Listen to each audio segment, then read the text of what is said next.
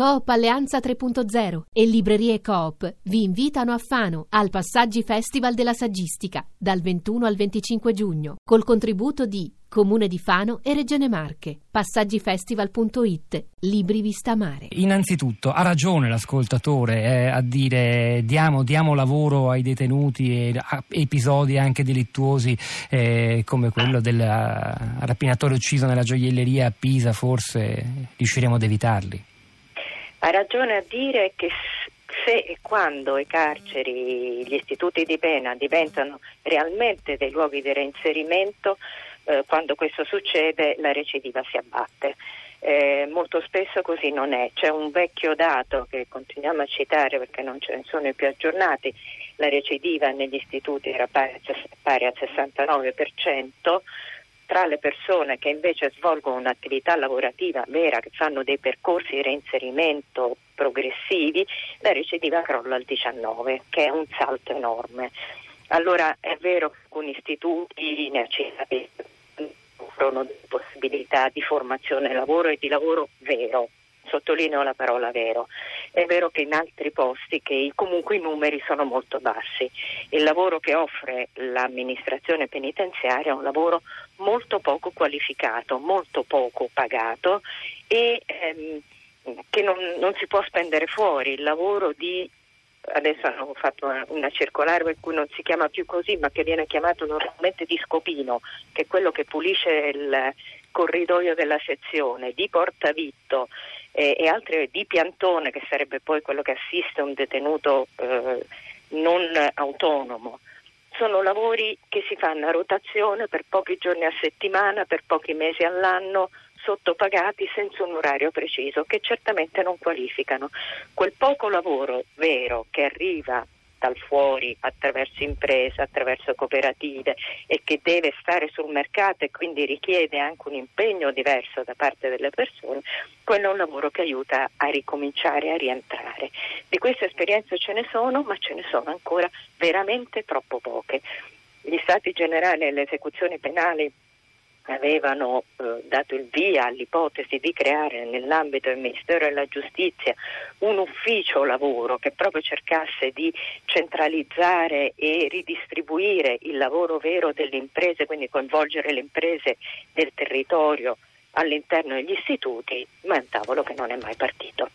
Ma perché non è partito? Forse perché è un tema scottante, difficile da far digerire all'opinione pubblica, perché sembra che si voglia aiutare i criminali o, o per quali altre ragioni? Io ricordo ancora alcune norme, vale la pena di leggerle dell'ordinamento penitenziario italiano. L'articolo 13 che dice tra le altre cose nei confronti dei condannati deve essere predisposta l'osservazione scientifica della personalità su cui intervenire con un programma individualizzato di trattamento rieducativo, addirittura profilare su ciascuno un percorso percorso di reinserimento sociale. Poi la realtà è un'altra, con eh, delle conseguenze che sono enormi non solo per i detenuti che rimangono dentro questo, dire, questo vortice, appunto, quasi che dal crimine non si possa mai uscire, ma anche per la stessa collettività, perché mantenerli nella sfera del crimine significa eh, per noi soffrire come cittadini in quanto vittime e per la collettività pagare anche. C'è un costo economico, se non sbaglio, per l'assenza eh, di, di, per, per, per la recidiva così alta c'è un costo economico e c'è un costo sociale, nel senso che eh, la sicurezza non passa per il buttare le chiavi, perché comunque chi non ha l'ergastolo prima o poi esce, eh, se esce peggio di come è entrato la, la ricaduta è sociale, ricomincerà a delinquere, saremmo tutti meno sicuri. Laddove si lavora per fare in modo che il percorso criminale che è iniziato si interrompa, laddove si offre la possibilità perché questo percorso trovi un altro invece sbocco, perché questa persona trovi un altro modo, perché questa persona comincia a ragionare in maniera diversa dai soldi facili.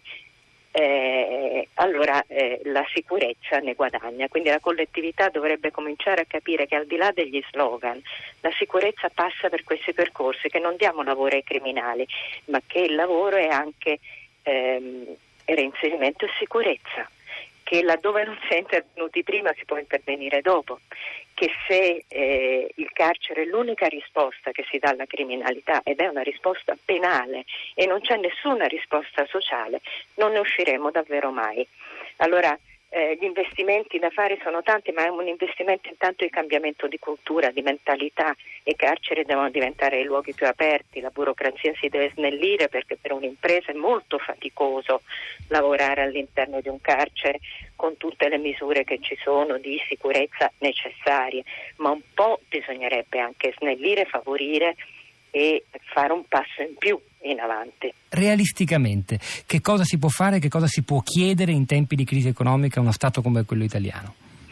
Eh, si può chiedere quello che già si chiede, eh, comincio dalle regole penitenziarie europee che dicono che il carcere, gli istituti di pena devono essere dei luoghi il più possibili simili alla vita esterna, così non è. Unica eccezione che cerca di fare questo percorso è Bollate che funziona anche perché coinvolge la città, il territorio, l'associazione, le istituzioni che considerano quel luogo non un luogo estraneo, un pianeta carcere come ci piace dire, ma considerano parte del loro eh, territorio. Sono cittadini come gli altri, quindi il coinvolgimento delle città. Eh, bisogna dare più eh, eh, misure alternative, quindi fare in modo che il carcere sia un luogo dal quale si esce il più possibile per fare percorsi. Bisogna che Bollata smetta di essere uno splendido esperimento isolato e diventi contagi le altre realtà. E dico un'altra cosa, a chi dice devo rubare per avere un lavoro, che è la frase molto facile, vorrei contrapporre un'altra cosa. Uno spesso si entra perché non si ha lavoro e quindi c'è un problema di circolo vizioso. Due, chi esce dal carcere esce con un marchio assolutamente indelebile, che è quello di ex detetto. Questo marchio vuol dire che è praticamente impossibile trovare un lavoro, vuol dire che a volte è impossibile trovare una casa perché bisogna che qualche volontario garantisca per loro. Vuol dire che il reinserimento è un percorso in salita e controcorrente. Allora o si spezza questo circolo e tutti cerchiamo di lavorare dentro e fuori perché ci sia più sicurezza, perché chi ha sbagliato non continua a sbagliare o non ne usciremo mai. Quindi io credo che lo sforzo sia questo e la battaglia tra poveri non porta da nessuna parte, non è una battaglia tra poveri, è una battaglia di civiltà dove ci vuole più lavoro, più lavoro per chi ha meno, più lavoro per chi è svantaggiato e anche dei percorsi di, secondo me, favorire chi ha sbagliato per noi, se vogliamo anche in termini egoistici. È interesse nostro che chi ha commesso errori e quindi ha già iniziato un percorso criminale lo interrompa il prima possibile. Ci interessa sotto il profilo della sicurezza, ci interessa sotto il profilo economico, c'è questa ricerca citata, ci interessa per tanti motivi.